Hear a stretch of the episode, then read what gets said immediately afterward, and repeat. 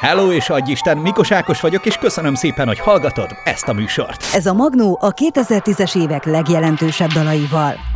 Úgy arra gondoltam, hogy majd egyszer tüzetesebben is bemutatom Ágit, majd lesz ilyen spin-off Ágival, vagy Ági eredet story.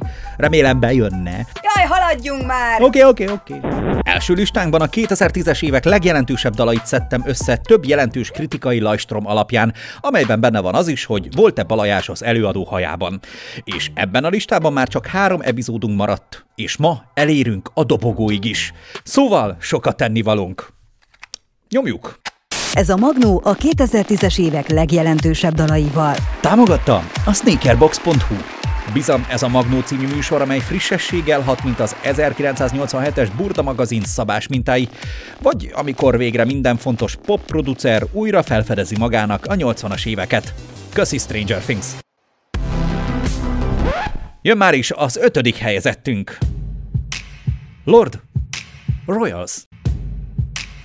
Lord, aki nem Lordi vagy Lordi, a magyar Lord együttes után kapta a nevét, bár eredetileg a pop karrierje szempontjából igen kellemesen hangzó Ella Maria Lani Jelich O'Connor nevet használta volna. Kár érte. Saját elmondás alapján azonban azért választotta a Lord nevet, mert tini korában végtelenül vonzódott az angol arisztokráciához. Snob. Anyukája egyébként költő, és ez sok mindent megmagyaráz az énekesnővel kapcsolatban. A dalok megírásához szükséges kreativitást és szókészletet értjük, és ha ehhez hozzávesszük az új-zélandi vért, akkor remélem bizakodhatunk abban, hogy egyszer kijön egy angol nyelvű anyukája verseit feldolgozó Haka albummal. Lord Voldemort 16 évesen került fel először a Billboard Top 100-as listájára egy olyan dallal, amit fél óra alatt írt. Snob. Hát ezzel mondjuk nagyon nehéz kampányolni egy jászladányi szakképzőben, mondván, hogy a sok befektetett munka megtérül. Lord szerintem Billy Eilish korai eljövetele volt, mert azon kívül, hogy kellemesen suttogva és halkan énekel, olyan albumcímekkel operál, mint a Pure Heroin és a 2017-es melodráma. Sőt, emellett még ugyanaz a betegségük is. Lord Bélisnek és Billy Eilishnak is szinesztéziája van, amely egy ritka betegség. Csak akkor lát bizonyos színeket, ha bizonyos zenéket hall.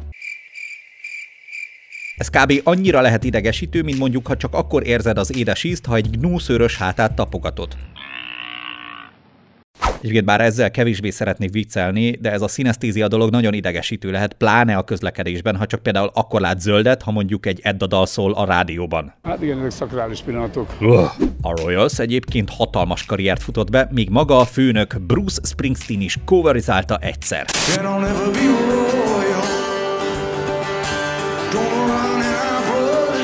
Különben eredetileg Jay-Z és Kanye Watch the Throne című dala inspirálta a tizenakárhány éves Lordemortot, hogy megírja a szóban forgó dalt, ami hát ugye instant karriert csinált neki.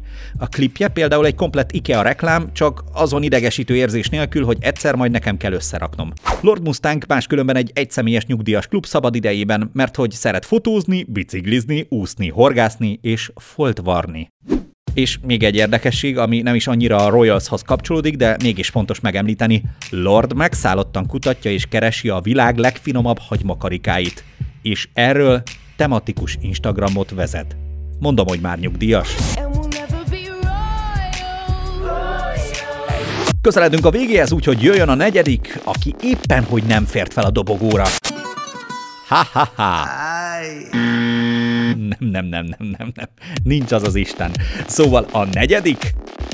Ed Sheeran. Shape of You. Ha most merész lennék, indítanék egy számlálót, amely pingel egyet minden vörös hajas poénnál. De nem vagyok ilyen lánglelkű viking. A fenébe. Foglalkozunk inkább a Shape of You-val.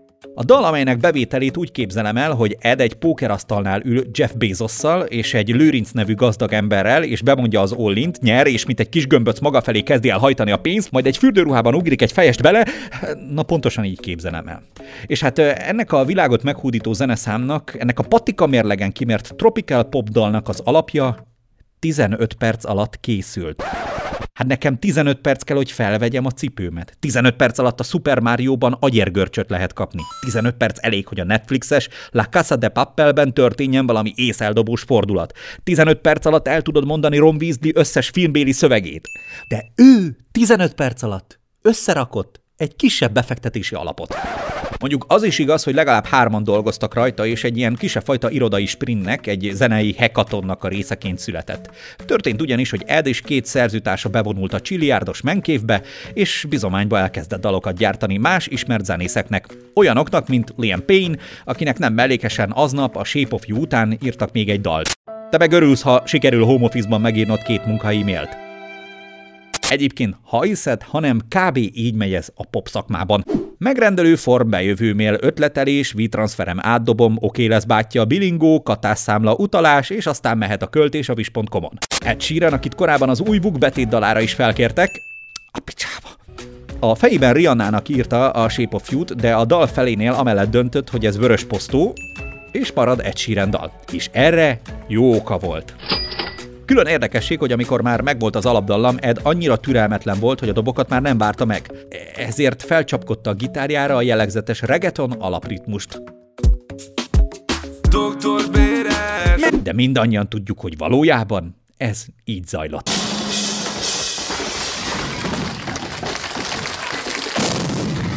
És ha már alapdallam. A jellegzetes szinti hangot, amely a Shape of You-ban hallható, már más is használta. Ott van például a Maroon 5 a Don't Wanna Know-jában, és a Fifth Harmony a Work From Home-jában is. És amíg a végére vártál volna valami vöröshajas slusszpoint, akkor azt üzenem neked, hogy jó gyökér vagy. Ilyennel nem viccelünk. Ed Sheeran, Shape of You. Magnó. És most végre oda szambázunk a parkettre, a tánctérre, ahol az igazi nagyok ropják. Jöjjön a 2010-es évek legfontosabb dalait összegyűjtő listánk bronzérmese, amely olyan egyedül táncol, mint én 2004-ben az Enchi Lion Disco Hungarocel oroszlánja előtt, este 9-kor. A bronzérmes Robin Dancing on my own. És ez a hasonlat, mármint ez az egyedül táncolós nem csak a dal címe miatt állja meg a helyét. Ha eddig a büdös életben nem hallottál erről a dalról, akkor csak kicsit emészd magad. És ez nem felszólítás. Akkor is inkább csak azért, mert a Dancing on My Own több mértékadó listán is behúzta az első helyet, mint a 2010-es évek legjelentősebb dala, és mindezt úgy, hogy konkrétan 2010-ben adták ki. Ja, az elektropop ballada helyezése meglepő is lehet, ha nem ismered a kontextusát. Snob. Robin ugyanis a 2010-es évek elejére a szerencsésebb, egészségesebb és kevesebb vastagcsabát látott popzenei szintér meghatározó alakja lett a hanyatló nyugaton. A dalt Robin Patrick Bergerrel írta, akinek a neve egy Robinéval együtt egy 1976-os szexfilm stáblistája alatt is futhatna, kiemelt sárgás neon felirattal. Robin. Patrick Berger. Dancing on my own. És hát van benne egy rész, amelyben Robin azt mondja ki, hogy a klubok az új templomok. Na most, ha ehhez hozzáveszünk, hogy ekkoriban az énekesnő pasia kidobó volt, akkor ezek szerint Robin egy kántor és a csávója a minisztráns. Azonban a keresztény konzervatív énem azt mondatja velem, hogy ez helyesbítésért kiállt, úgyhogy nos Robin, koronavírus járvány ide vagy oda, az tuti, hogy a klubbal ellentétben templomba azért még járnak emberek.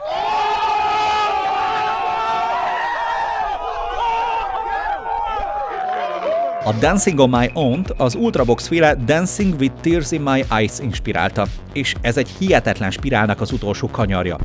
Ugyanis az Ultravoxot Chuck Berry, Chuck Berryt Juan Miguel Peña, falusi zenész, Juan Miguel Peñát, Pepita, a falu javasasszonya, Pepitát, a falu javasasszonyát, Manuo Otto, azték sámán fejedzései, Manua Otto, azték sámán pedig Madonna ősanya barlangokra felfestett zenei képletei inspirálták. Tehát a Dancing on My Own-t is végső soron Madonnának köszönhetjük. Áldott légy ősanya! A bronzérmes darabunk az HBO-s Girls című sorozatnak volt a betét dala, de feltűnt már a Gossip Girl-ben, az Orange is the New Black-ben és a RuPaul's Drag Race-ben is.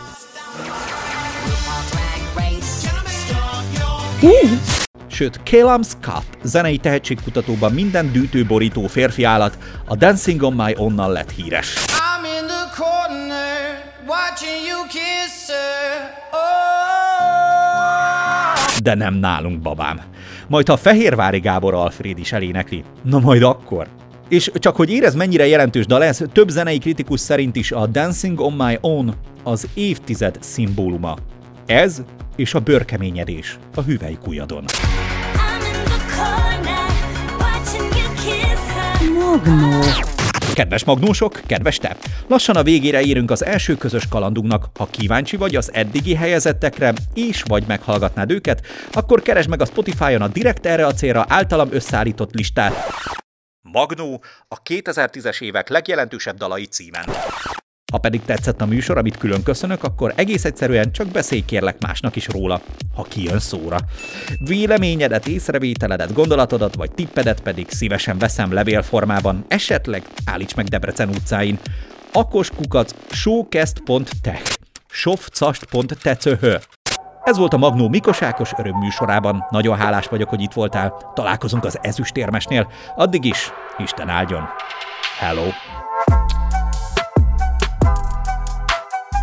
A Magnót hallottad az első olyan hazai podcastet, amely szerelem gyerekként csúszik-mászik az internet zenés laminált parkettáján, és nem elévülhetetlen módon a Showcast műsorcsalád tagja. További műsorokért keres fel a showcast.tech oldalt. Aj, haladjunk már!